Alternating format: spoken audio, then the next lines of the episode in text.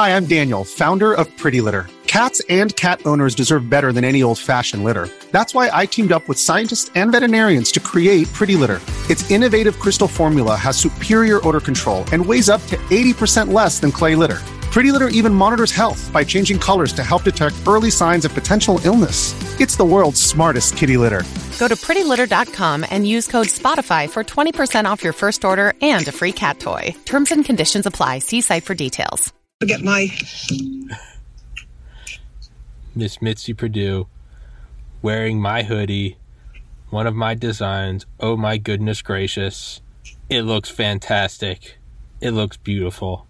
It does. I, I, yeah. In fact, I know how to make my host happy. We talk merch the whole time, The entire time. This is all we the do. entire time. Just buy it now. This is a threat to everyone listening. This is a physical threat. I am, for future lit- litigious purposes, that was not a threat. That was a joke. But, uh, Well, you were joking. I didn't say I was. well, Mitzi, No, I, yeah, no, I'm, I'm capable of just undreamed of violence and horror. just Genghis Khan level siege, the lament of your women, the gnashing of teeth.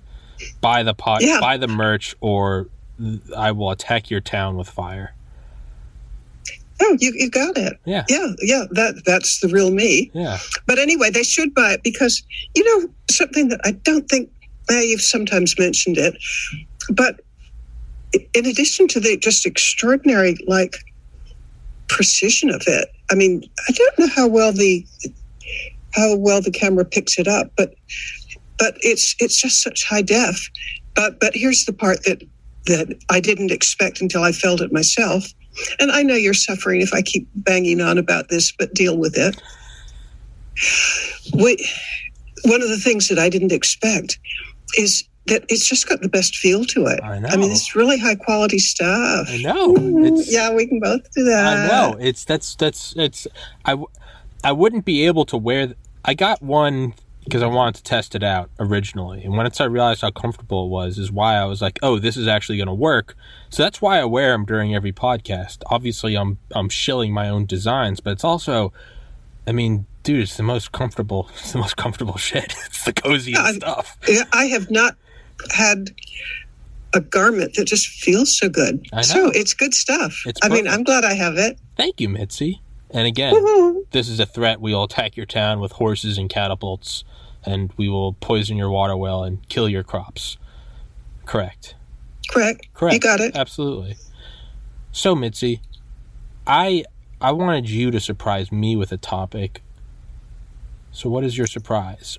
All right. My surprise is zap. Zap. You are all at this moment, you and everybody who's watching, you have just become my board of directors. Okay. All right. Now, what, what do I need a board of directors for? Well, I'm placing in front of the board of directors an idea. And you can speak for the other board of directors, but if anybody wants to put something in the comments, I'd love it. I have an idea, and I have a feeling that it's going to be one that's really congenial to you. Okay. Involves gaming, Okay.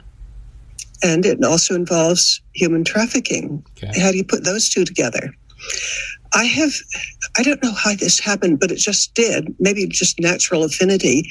But I have quite a few friends who are in the gaming industry. I've got people who, like, they're developers, they're coders, they're, they're people just in the whole ecosystem. Like, one of my friends was for years head of a medical magazine called Gaming for Health.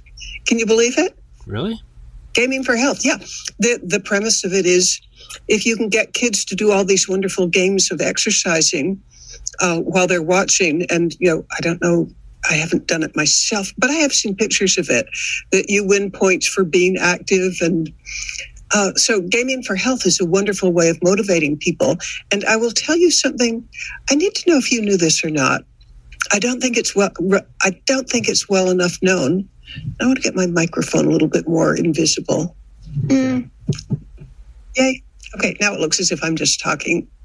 Uh, all right. I think this is a not well known fact, but maybe it is. The following Did you know that we know enough about how the brain's reward system works. That gamers, when they choose to, can make their games as addictive as heroin. I, I would I would imagine that's true. Yeah. I mean, they know the reward centers. They know Mhm. uh, the the.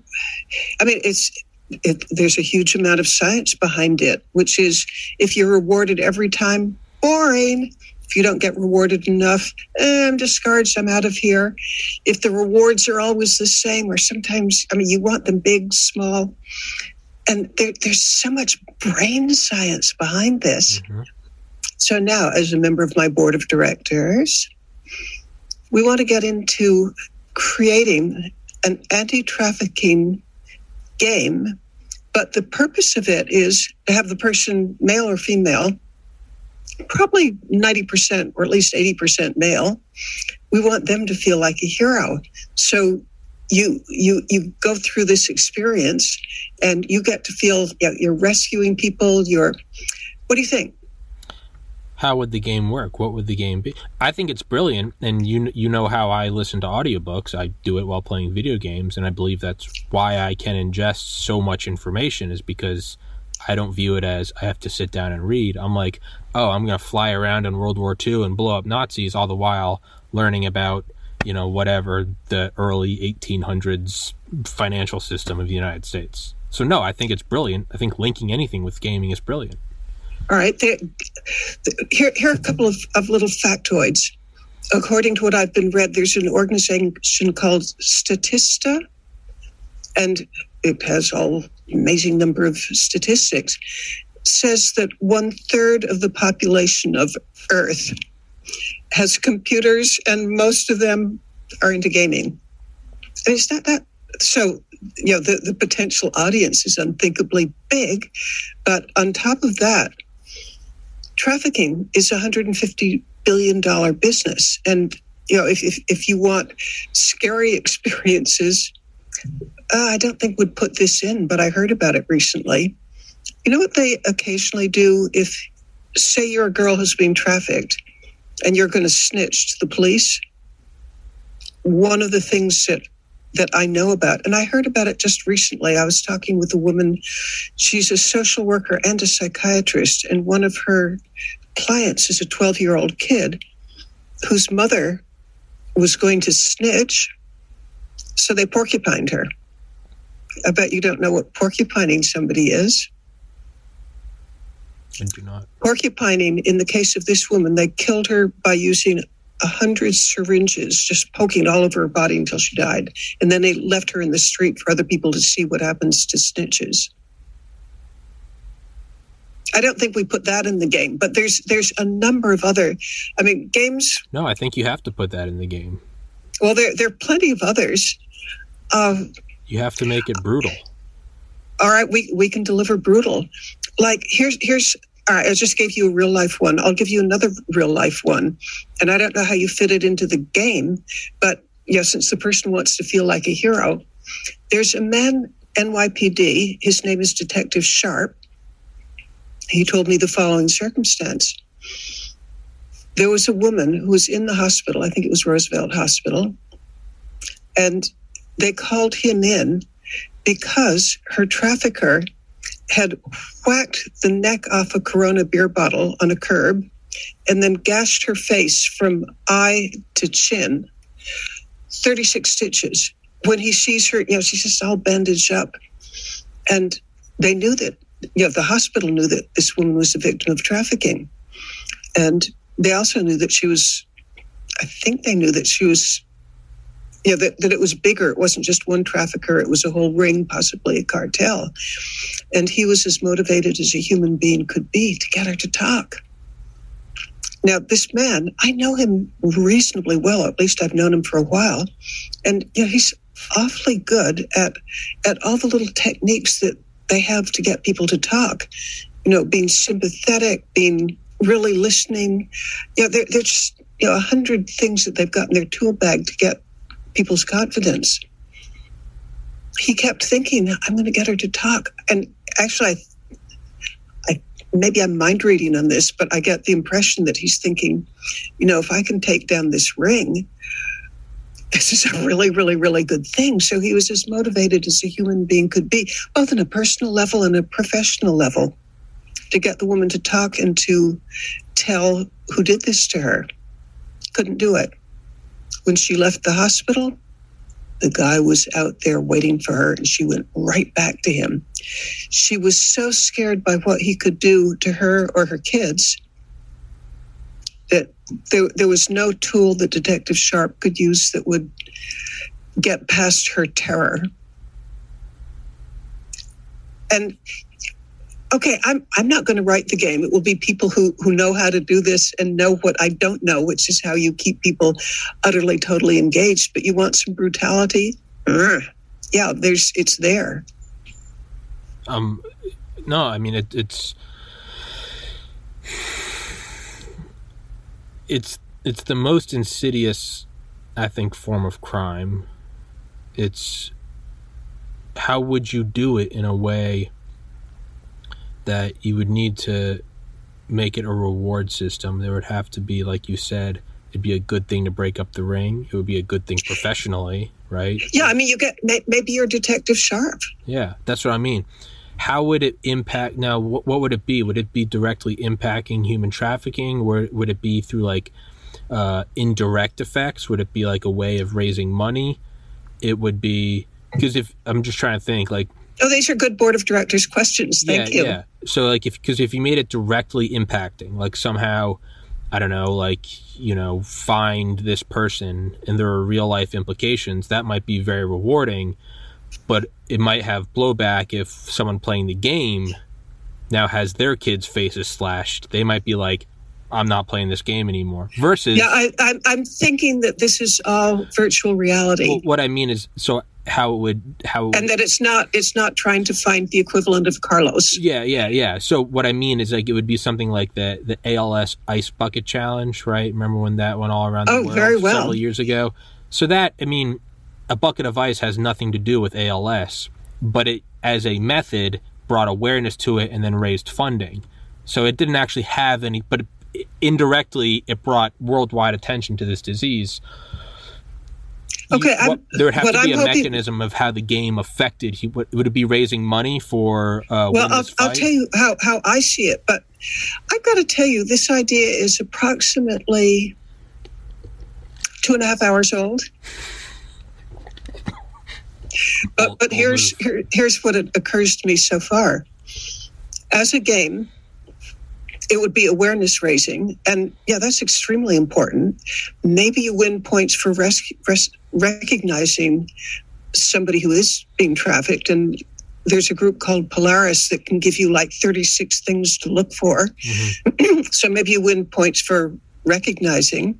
Uh, I'd love you to win points for I mean, let's let's make the let's make Detective Sharp's experience. I mean, maybe he fails, but maybe he gets her, and then he goes on to bigger danger things where where he knows he might be porcupined if, if he goes too much farther and makes a wrong step. Oh. Uh, but but back to uh, an, another part of it is you know, it's awareness raising, but I want people to realize and this, I don't know where you're going to stand on this because I'm going to say something quite controversial. Pornography, you know, it seems like a victim, victimless crime, and yet it destroys lives utterly. I mean, people commit suicide. And are you aware that with pornography, that it's it's the pornography hubs are a little bit like YouTube in that users can post their porn and if you're doing revenge porn, you can take, you know, this woman who once loved you, you've taken pictures of sure. her having sex with you and doing weird, strange things. Sure. And then you put it on the internet, you upload it without her consent. And I'll, I'll give you an example that I heard of recently. And I'm going to disguise the the story just a little bit. I mean, I'll change the nationality. Let's say she's from Argentina. She came from, but it's a real story. The facts are real. The details, I think you wouldn't discover the girl from this. She came from a religious family, a conservative religious family. And all her dreams were coming true because she made it to a, a prestigious U.S. college. Let's call it Columbia, although it's not. Okay, at Columbia, you know, this is her dreams have come true. She's going to have a career. She's going to be all she can be. And then, oh, she falls in love. But she and boyfriend, soon to be ex boyfriend, have a falling out. Well, for revenge porn, he not only puts up pictures of her naked having sex, he also finds out who her father is in Argentina and posts her family's pictures as well.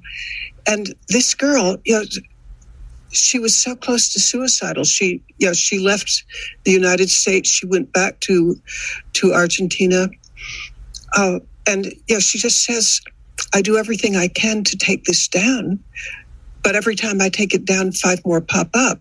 And she said, the truly evil thing is she'll never have any rest because she never knows who's going to see this, maybe an employer or what. But she says almost the worst part of it is even when she dies, the sex tape's going to be immortal. Yeah, the, it, it will reach out beyond the grave. And, you know, maybe that's one of the subplots or something that somehow she gets rescued. So maybe there's a coder who figures out how really to bring, I don't know. But there there are enough stories and enough horror, and there are enough good that people could do. Like, okay, here's something else that I know that could be an ingredient of it. I've met several retired special ops people. You know, they've done their 20 years or whatever. And by the way, they don't just have to be military. I, I, may have learned this from you, but IRS has some pretty special people who know how to do amazing things. Yeah. DOJ, uh, you know maybe maybe some of their stories could be incorporated into it. But at the end i think i think somebody's mind is going to be changed forever from oh pornography is kind of cool to no they're almost i don't dare guess how many but i'll do it anyway. Let's just say a huge proportion of porn is from people who you know, if you ask them, they'll say, "Oh yeah, I'm doing it because I love it." No, there's somebody just outside of the interviewer's sight who's pointing a gun at her, or maybe pointing a gun at her baby's head or something. It's it is not a victimless crime. And and I've talked with people in the field of pornography who are combating it, who say that that some of the really horrible porn that people who've been through that they have a harder time putting their lives together than somebody who's just been trafficked. And the reason why is because a they're, they are trafficked, but then on top of that, their their shame, their degradation, is there for the world to see, and they can never fully get rid of it. I think how you would approach it is, I think you'd have to define what is the the end purpose of it all, of the like very first like set a destination. The destination would be to fight human trafficking, correct? How about global hero? Global hero. Well, that will well now well but now but see people you might you might want to be a global but you might be able to get there without fighting human trafficking. So you'd have to set the goal to let's say fighting human trafficking. How would you affect let's take one step down. How would you affect that in real life? It's would it be raising money? Uh, totally. So from raising money, how how would you raise the money? Now, if you did gaming, you could do so like it's like I'm playing a game right now on Xbox it's called uh, World of Warships. It's just like these, you're like these 1940s battleships. It's just nice, mindless fun. Again, sorry, listen to audiobooks, but it's a free game. So how do they make their money? What are they doing? It's well, you know, you have to get so many points to upgrade to the next ship. So you start out as a little one, and you want to get to the biggest battleship, and it takes a lot of time to go in between each one. Now the game is free. If you want to accelerate the time in between ships, you can like buy tokens on there, and that might be like 10 bucks, and you buy it, and that might last a couple days. So in that way, they can make money. If you're playing the game over a month, they might maybe make 50 bucks and you get to play the game faster and whatever. So it's, I think it's a fair exchange no, no one's making you do it. That's how they raise money. Now, whatever they do with the money, I have no, they pocket it. Maybe they're investing in green energy. I don't know. But you, in this case, you'd know where it goes. Well, that's, then, what, that's what I mean. And, and then there's another feature to this. And again, as I said, this idea is probably now two hours and 40 minutes old. But I've learned that Mark Zuckerberg, uh, that he would really like to get into gaming because, according to my source, he feels that the timing is right. For the first time, the software and the hardware are seamless enough and robust enough that it really makes sense for Mark Zuckerberg to go into it. Wouldn't it be nice if he would premiere it with something that would benefit humanity? And a person who is head of a global effort, Gaming for Good, is the person I was talking to two hours and 41 minutes ago. So, how you. So he might sponsor it and then he can say where the money goes. But if it's uh, associated with Win This Fight, which it would be, the donor gets to say which anti trafficking organization it goes to. So if Mark Zuckerberg particularly likes I don't know what it like. Uh, rescue, rehabilitation, both. Sure. So I think what you would do is, yeah, you'd have to find a big enough.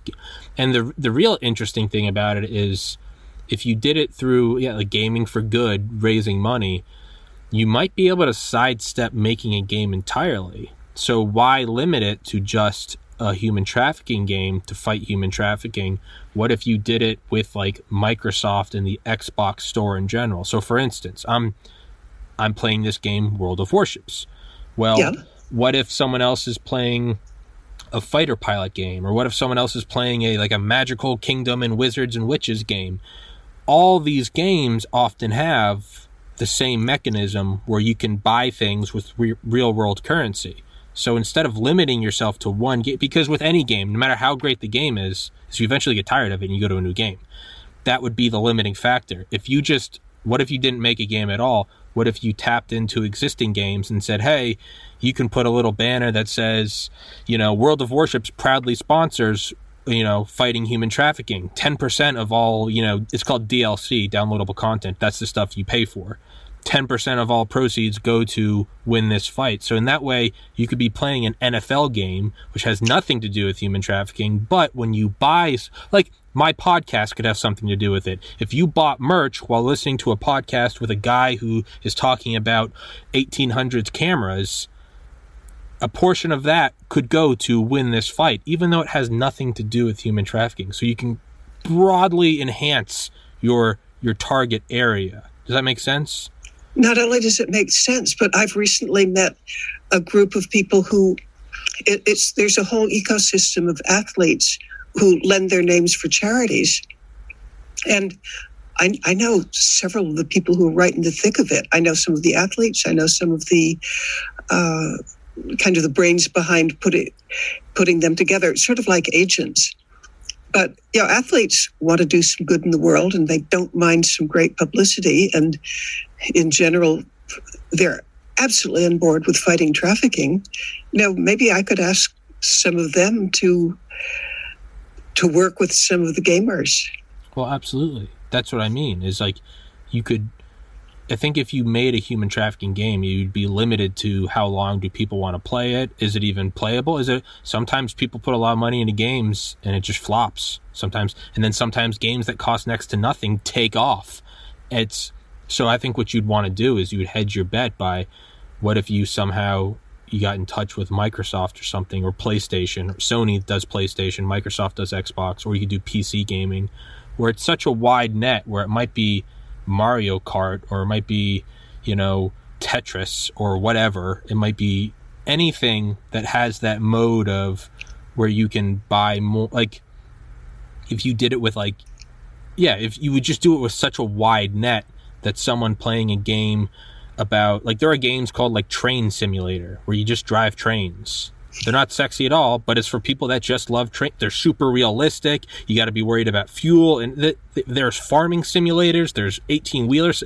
It's crazy. The point is, all of these things have one thing in common, and it's DLC. Hey, do you want to get the next truck truck uh, truck upgrade? You can either play for ten hours, or you can buy five dollars worth of truck tokens, and you can get it in an hour. It's the same mode of people are putting in their credit card and spending money. What if you somehow got all the entire Xbox store, like Microsoft, who could then use that as PR? We're fighting human trafficking. You can make a whole gaming for good now, every time you buy DLC on any game on Xbox, you're helping fight human trafficking. You'd have a bunch of guys like me that play video games that would be like, oh, look, now it's going to something good. Now I don't feel so guilty for spending money on video games. Yeah, sure, screw it. I'll buy it. I'll buy a hundred bucks. I know 10 bucks goes to human trafficking. And you get to pat yourself on the back. People will do that because people already do mindless shit like changing their Facebook profile pictures when it doesn't have any effect on what they're saying. That you know, we stand with France or whatever the hell they're doing what if you could actually say like yeah we're playing this video game we play every night. Hey do you know like 10% is going to human trafficking? Oh cool. Well then you're actually doing something. It's more than just i changed my profile picture. I'm fighting human no you're not. You're not doing anything. That's just that's virtue signaling. You're patting yourself on the back. I can't bear virtue signaling it's by the horrible. way the point is is what if you could actually put money where they're ma- to where the person doesn't have to spend anymore? Or maybe they could. I don't know. Maybe they would increase the price of the dlc i have no idea. But the point is, is I think there's a very realistic way you could do this, and you could have, a, and that corporation gets a lot out of it. Look at all that PR. Hey, in, in May 2021, we we rose we raised 1.5 million dollars to fight human trafficking. Now they get to pat themselves on the back, but that is deserved virtue signaling. Does that make sense? Yeah. Um, the the virtue signaling that I can't bear is kind of the sanctimonious. I'm better than you. Yeah. Well, on the other hand, virtue signaling where, hey, I'm really contributing. I'm all for that. Well, what I hate about virtue signaling is when it's undeserved, when it's just cheap words. If, if someone raises a million dollars for human trafficking, I think they can How say, about it's not virtue signaling anymore? It's just plain virtue. Well, that's what I mean is, well, if they want to signal that, hey, I'm better than you, and they raise a million dollars for trafficking, I would say that to an, I would say to an extent, they might actually be better than me. Like, I, to me, that's realistic virtue signaling hey, I yeah. donated a million dollars to fight human trafficking. I'm better than you. I'd be like, that's a solid argument. you might way, be better I, than me. This is a little bit of change of subject, but on the theory that that Tommy Carrigan can handle it. Let's talk for a moment about virtue signaling because it just irritates the heck out of me. Mm-hmm. Somebody grabbing undeserved applause. I mean, it's sort of like like your guest on Stolen Valor. Mm-hmm. Uh, I, I, I find virtue signaling almost uniform, uniformly icky. Mm-hmm. Or it, it will never, virtue signaling will never increase my esteem for somebody. Mm-hmm. Because how about another word for it is being sanctimonious? Yeah, it's, yeah. It's an, it's an entitlement. It's an entitlement to, to, uh, to, I guess, like moral standing someone that wants to be Mother Teresa without actually doing what she does. Yeah, or, or wearing all those medals for or or stolen valor. Correct. Yeah, in both cases, to my mind, it's stolen. Mm-hmm. Yeah, that's what virtue signaling is. Is you could say it's a form of stolen valor. Look at me, I did this, or people that will openly tell you how offended they are by someone. They'll be like, "I was offended by that racist," so that means I'm. It's like, oh, so what'd you do about it? Uh, well, I'm offended. hey, well, recently, uh, you know, recently the Palestinians bombed Israel, and guys, Tommy's podcast is officially offended by it. Now, I'm not going to do a thing about it. I'm not going to donate a penny of humanitarian aid, but I will let you know with certainty that we here at Tommy's podcast, in conjunction with Mitzi Perdue, we are both offended by the wanton slaughter of civilians in the Middle East. We're offended. Deeply, deeply we are offended. offended. And make sure you understand that. And I'm more offended than you, listener. All right? So I'm better than you. Why aren't you offended? That's what I mean. Versus, hey, there's. If you buy DLC on this video game, 1% goes to humanitarian aid in Gaza. Oh, okay, cool. There's a thing. Whatever.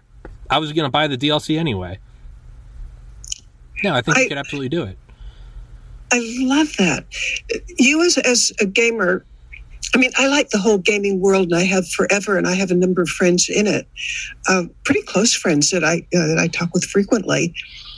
So I I love the whole thing. Uh, Do you have a feeling for how many people your age are into gaming?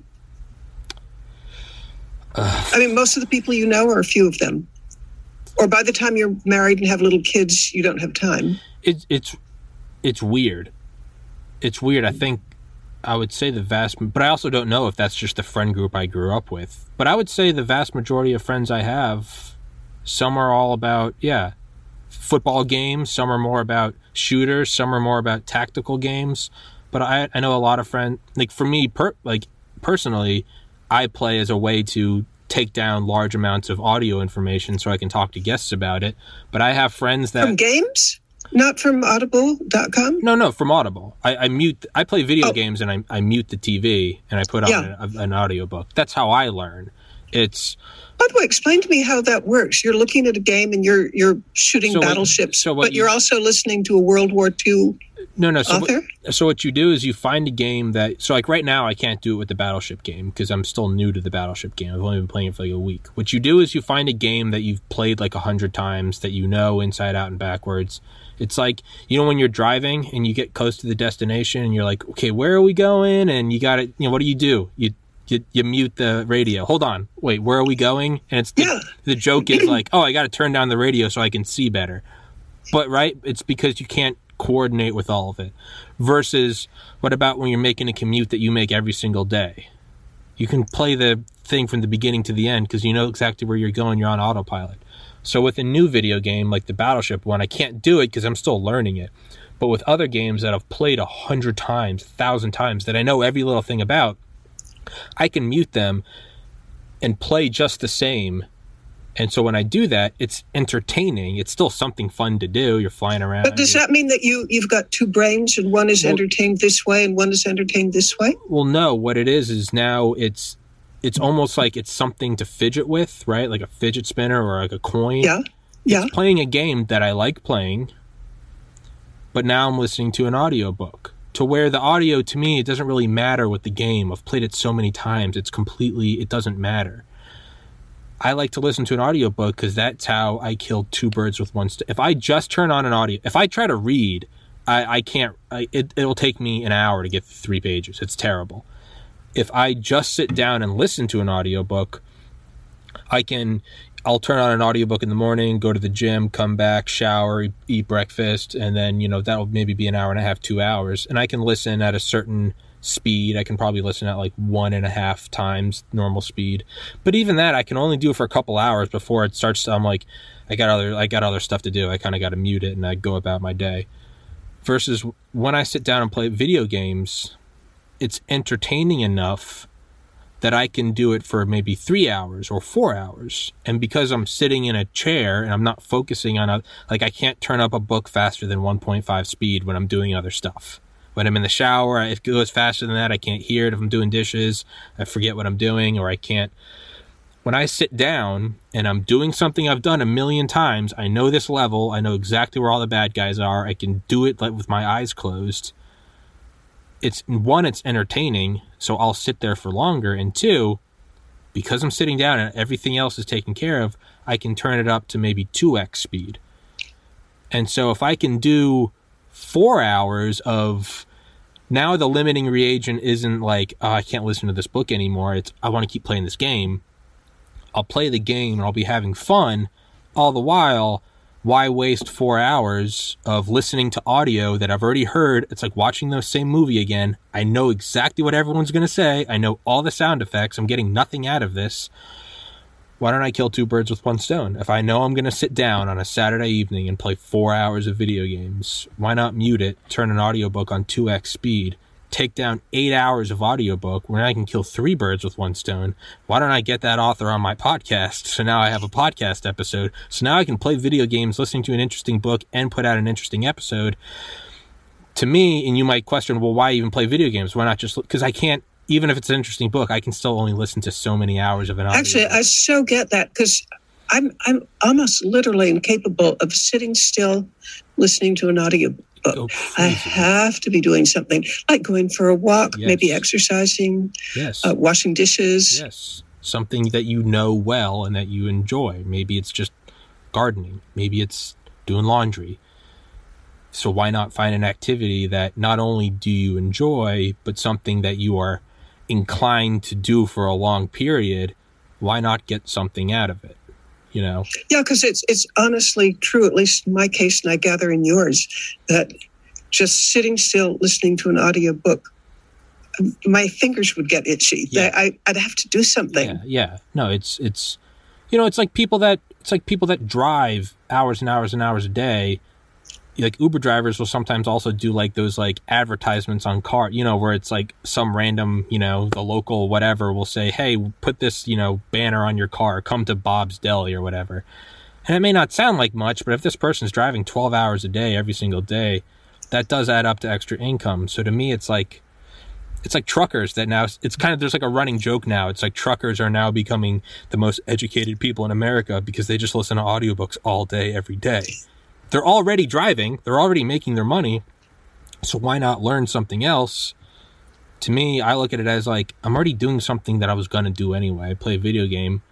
Why not also it's i i also i feel there's there's a certain part of me that i feel a little i do feel like a little lazy or or guilty if I just play eight hours of video games. I'll be like, man, like I could have I could have done something to better myself today so that tomorrow I can reap the rewards. Versus when I'm listening to an audiobook, like right now I'm having on an author tomorrow, uh, and it's the history of socialism from Plato to present day. Oh my God! Yeah, and when's that going to air? Because I have to hear be, it. That'll be tomorrow. Dr. Federer. He's coming on tomorrow, and I love his book. It's great. What? You have some of the best guests imaginable. Thank you, Nancy. Uh, deal with it. You, I, am complimenting you, and you, you can't even avoid it okay. because how about how about it's true? I mean, I, I see you have more than five thousand subscribers now. Yes, sir. Well, guess why? You got. I mean, you're wonderful, Tommy, but you also get good guests. Okay, so how do I get this many guests, this many good guests, and how do I get them so frequently? because I'm able to listen to all of their books. How do I do that? So when people say, you have great guests, but not only do you have great guests, you have great guests every day. I mean, that's just so awesome. Well, it's because I'm playing video games. It's because I'm playing. if I didn't have that, I would probably have an author on once every two weeks. Because how else am I going to get through their book that quickly? Okay, but then I have another question for you. You mentioned that you you double the speed.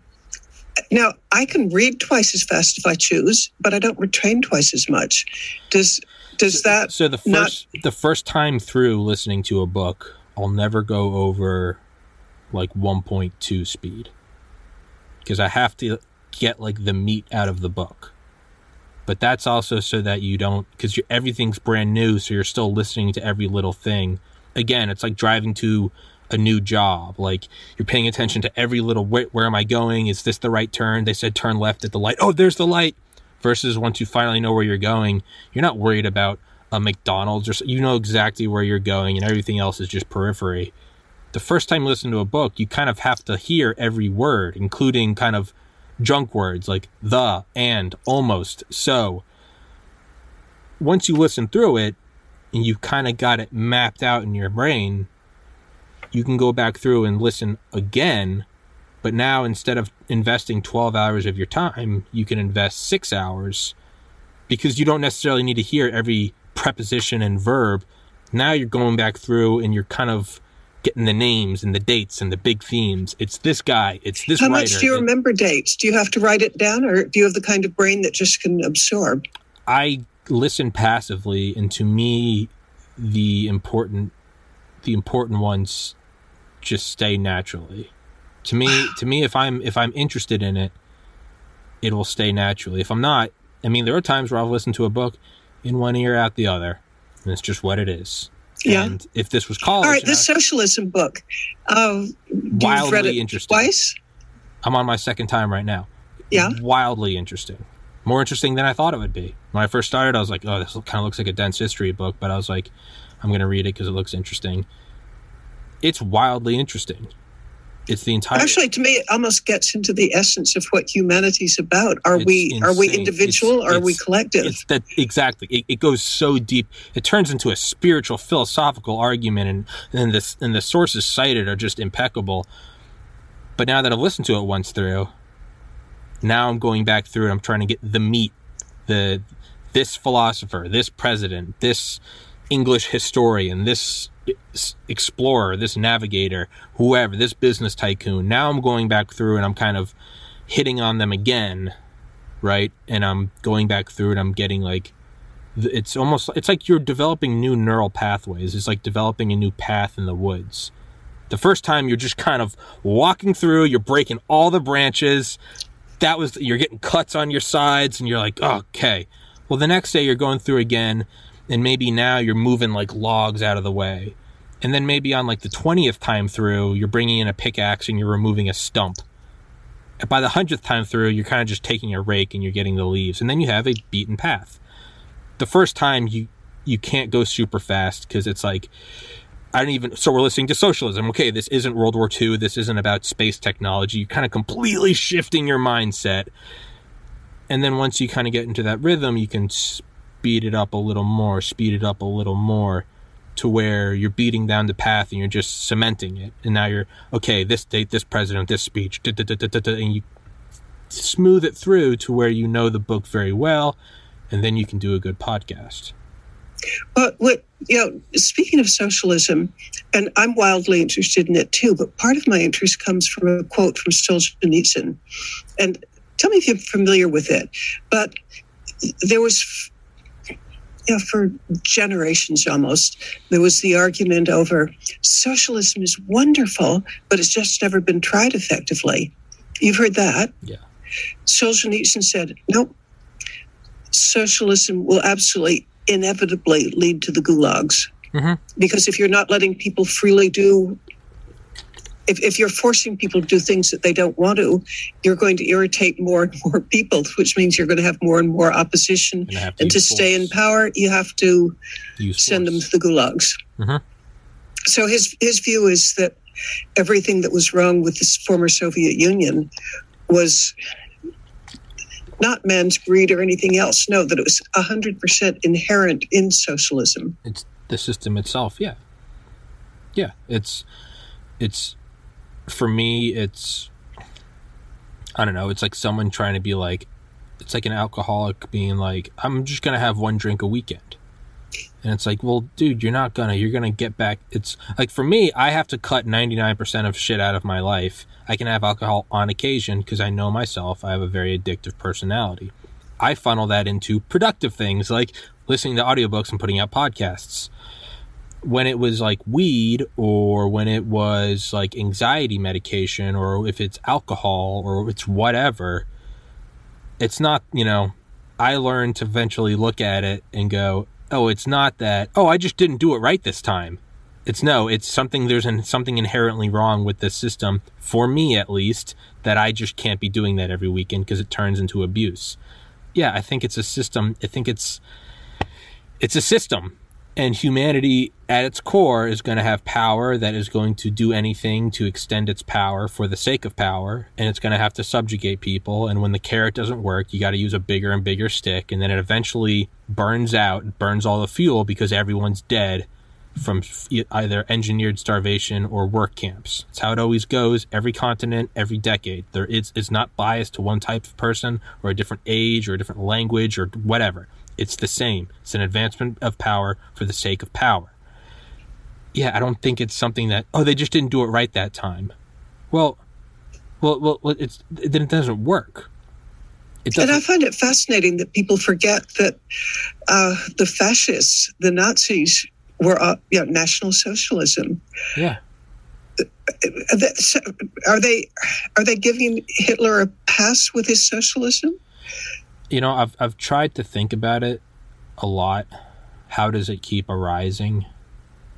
It sounds good. It no, it sounds well. I think it's I think it was Solzhenitsyn that also said it's a mirage in the desert. It will always appear. It'll always be there shimmering. So it's not that we're going to get rid of it by getting rid of people's freedom to entertain ideas of socialism is the very thing we're fighting against. You're supposed right. to be free, including right. if you'd like to dabble in ideas of socialism. That's your freedom. That is the very essence of Western democracy is we're not going to force you to play Western democracy. And yet how, how Unfortunately, the lesson is taught in blood. And it's I don't. It, it seems to me odd that so many educated people don't know the history of it. How many educated people have gotten hooked on painkillers?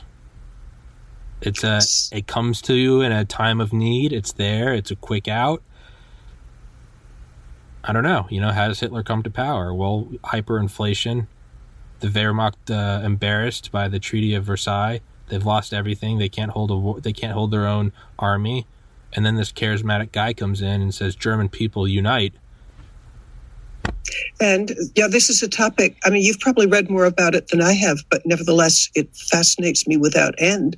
That every, know, Germany was once one of the most civilized nations in the face of the earth. Yeah. You know, some of the greatest thinkers, some of the greatest doctors, some of the greatest musicians. I mean, they were the cultural hub of the world. And yet, in a matter of like a decade, all the institutions that should have perfect, per, uh, protected it failed. And I'm going to give us an example the universities.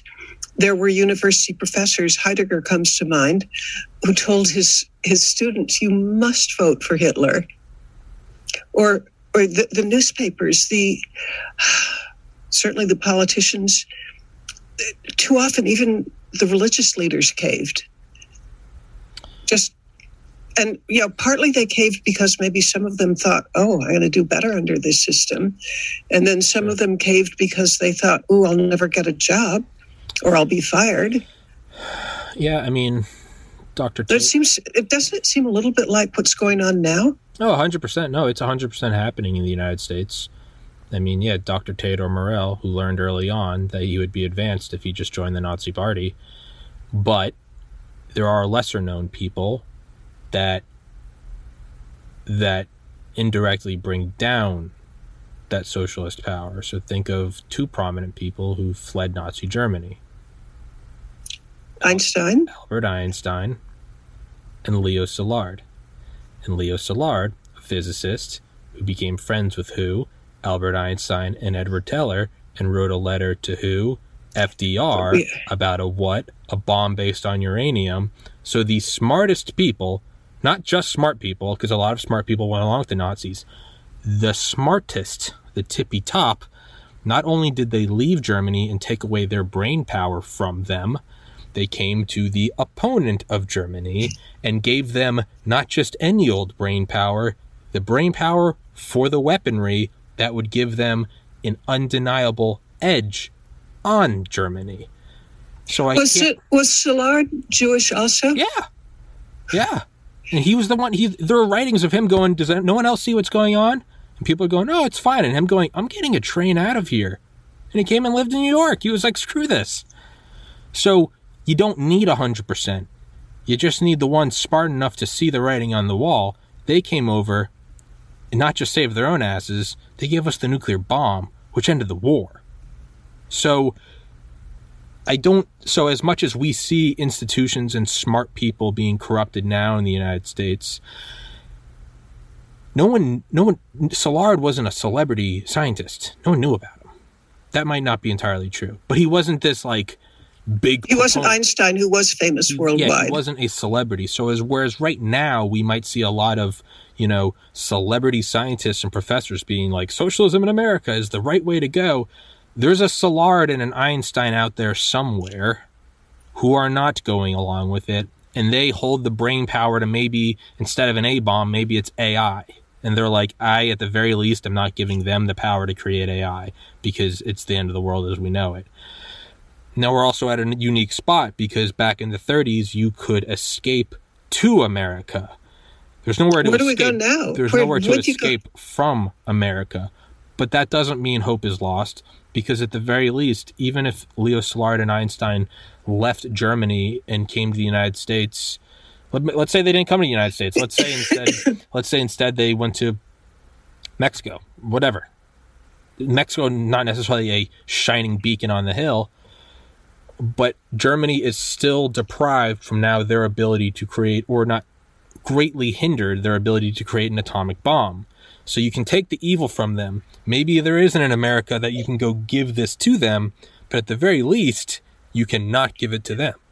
So maybe there are some scientists somewhere in the United States, deep in the defense complex, and they're looking around and they're seeing. Yesterday, I think that commander of, from Space Force. Uh, I saw it, Yeah. and and his book is number one on Amazon right yeah, now. yeah, Irresistible Revolution, right? And it's I forget his his name. It, uh, Lee Lee Meyer. I wrote it down. I'm, I already emailed them. I want to try to get him on the. I have no idea if they'll Oh my gosh! I, have, I mean, got to remember, 99% of people don't respond to uh, my requests, but I wrote down his name. I emailed him yesterday. Let me pull it up real quick. Matthew Longmire, M.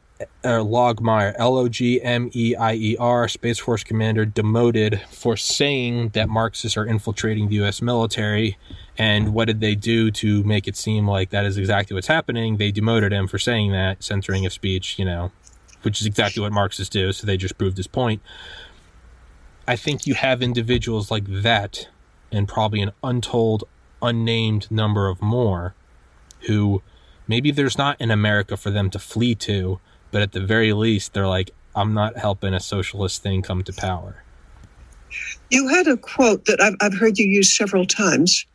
I don't know if I don't know if you remember it or not, but it's you can tell who you, who the power over you is by who you're afraid Well- to criticize. Voltaire, find out to find who rules over you, simply find who you can't criticize. Well, If you criticize Marxists and you're kicked out of the military, if you post a video about election fraud, or if you post a video questioning the origins of COVID and you get sliced off, that's there's as Sherlock Holmes would say, that's a clue. yeah, I'd say something's up. Something's a, something's a little fishy. So I don't know, but um, you know, I I think socialism is you know something like drug addiction. It happens on a on a short enough scale, relatively. It can happen over decades. To where someone can learn from it, you can see someone get addicted, and maybe their child grows up and goes, "I don't want to be like my dad." Addicted to not my for all purposes, not my father, but as an analogy, oh, I don't want to grow up like my deadbeat junkie dad. Socialism and things like communism are unique in that these lessons are often learned over a century, Yeah. which outdoes and the then- human lifespan. So it's And on top of that, um, I mean, I remember a book that I read with horror. It was called The Black List of Socialism, but it talked about how 100 million people had died under so, under communism. Mhm. No, the, the Black Book of Communism. yeah, And it, it just lists all these, yeah, in the 20th century, you know, over I, 100 if people. one person dies, it's terrible. It's a million, 100 it's- Yeah. What? Yeah, yeah. Don't don't forget, Hitler killed 12 million in the Holocaust, one tenth of the number of people that have died under communism in the 20th century. One tenth. Hitler. And the bad. other thing is that the communists have such zeal for destroying artifacts because yeah, about- we gotta well, about- history. Yeah, I'm thinking maybe 11 years ago, I had the huge privilege of visiting the oldest graveyard in the world, and that's the Confucius graveyard in China. And it has some of the most beautiful art, or had some of those beautiful artifacts in the world because I, I don't know how many, it, could it be a couple of thousand years old? More. I mean, Confucius was Yeah. somewhere around the time of Christ, so we're talking Yeah. a couple of thousand years minimum. Yeah, But uh, you know, for generation after generation, when somebody dies, you memorialize him with beautiful statues and works of art, and you know that would be enduring. The Red Guards, wanting to destroy the old, just went through, and I'm, there are thousands and thousands of graves. You know, statues, just beautiful things, smashed, desecrated. You know, no love for history. It's got to start over. hmm Well, yeah, a lot of a lot of uh, communist revolutions always begin with resetting the calendar to year zero. You got to get rid of the past, right? If I'm a drug dealer and all of your friends have died from overdoses, the first thing I got to do is get rid of all the photos and Facebook posts about them because that's not good for business. So, but you have to think about the inverse. Is it always seems like socialism somehow creeps back in? How does it always creep back in? We've stomped it out a thousand times, and it always somehow creeps back in. Well, let's let's flip it. Let's pretend we are the socialists.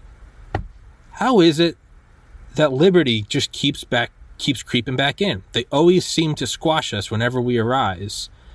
Just like socialism arises because it's a kind of a century long thing where maybe not everyone alive has a memory of it. I think it's at our base, it's at our interior core as humans to want freedom so that wherever socialism will rise, that whenever a new disease rises, naturally something in the biosphere develops an immunity to it. So when socialism rises somewhere, something will pop up to fight it. Maybe it's not the United States. It might not be the United States. They might eventually take it over. As sure as I am that the sun will rise tomorrow, somewhere, someone, a pocket will arise of people fighting for liberty. And it might take a century to build a new country. It might take a millennia. There might be a new United States somewhere in wherever. And eventually they will come to power and they will rise and they will dominate and they will be the shining beacon on the hill and it will last for a couple hundred years. And then eventually they'll get infiltrated by communists and socialists and they'll be like, "Guys, don't don't forget the lessons of America. Look what can happen." And it will fall. And then somewhere else it will and arise. then round and round and I think goes. it goes forever. I think I think freedom arises, socialism creeps in and attacks it, constricts it and kills it, and then freedom arises again. And to me, it's just like a weird cycle of where you have to zoom out and go, so what's actually going on? Right? The piston goes up. By the, way, um, I am down. looking at the clock, and Yeah, yeah, I, yeah. We'll wrap it up. Sorry. yeah, I mean, I've I've loved it, and thank you for being my board of directors. And if anybody's listening and has ideas on gaming and making people the hero of a human trafficking story, or any other part that we're, we're, that is close to gaming, let me know. So, real quick to finish it up. So, where does it all go? I think what we're going to see is we're going to see an actual, just like the pilgrims coming over on their boats, fleeing, fleeing Europe for freedom, come to the United States. There's no proof they're going to survive the trip. They're on these wooden ships going over the ocean. And once they get here, they have no idea if they're going to be able to cultivate the land and survive. But at the end of the day, it was worth it because they would rather be they would rather be dead than not be free. And they formed this place. So what is the parallel now? I think you're going to see if all else fails, you're going to see people leave the planet. They're going to go on a trip that they're not guaranteed to survive, a rocket ship, just like the Mayflower. They don't know if they're going to be able to cultivate the land when they get there, Mars, but they would rather die trying than live under a communist dictatorship where they can't be free. So I think we're just going to see like Pilgrims oh. 2.0. Beautiful. And I want to end with a quote from Pericles 2,300 years ago, Okay. which he said, The secret to happiness is freedom, and the secret to freedom is courage. That's brilliant. Is that not a goodie? That's brilliant. You gotta, you, yeah, gotta get on the ship and go across the ocean. You might die. The secret is courage. You gotta remember, they didn't. No, none of them lived to see the United States become what it is. They had no idea that was. They all died, still just having. Hell, I'm. I'm going to be in trouble. Okay, I know, I know. I gotta if go. Don't wind this up. I've loved it, and, No, no, and no, I no. love being dressed so beautifully. Oh, grab the merch, guys. Support the podcast so that we can. And remember, Mitzi tends to be violent to people who don't buy the violent revolutionaries. If you think communist revolutionaries are bad, wait till you, You ain't see seen us. nothing. You, ain't haven't seen nothing. Mitzi let loose. Buy the merch, or we will make Che Guevara look like a hippie. Exactly. Okay, till next time. Thank you for having me on. I love you so much. Thank you for being on, and I'll send you the Oh, video when it's up. well, up. I absolutely adore you, Oh, and I adore your Oh, podcast. stop it. All right. Till next you- time. All right. Bye bye. Thank you. Bye. Bye bye.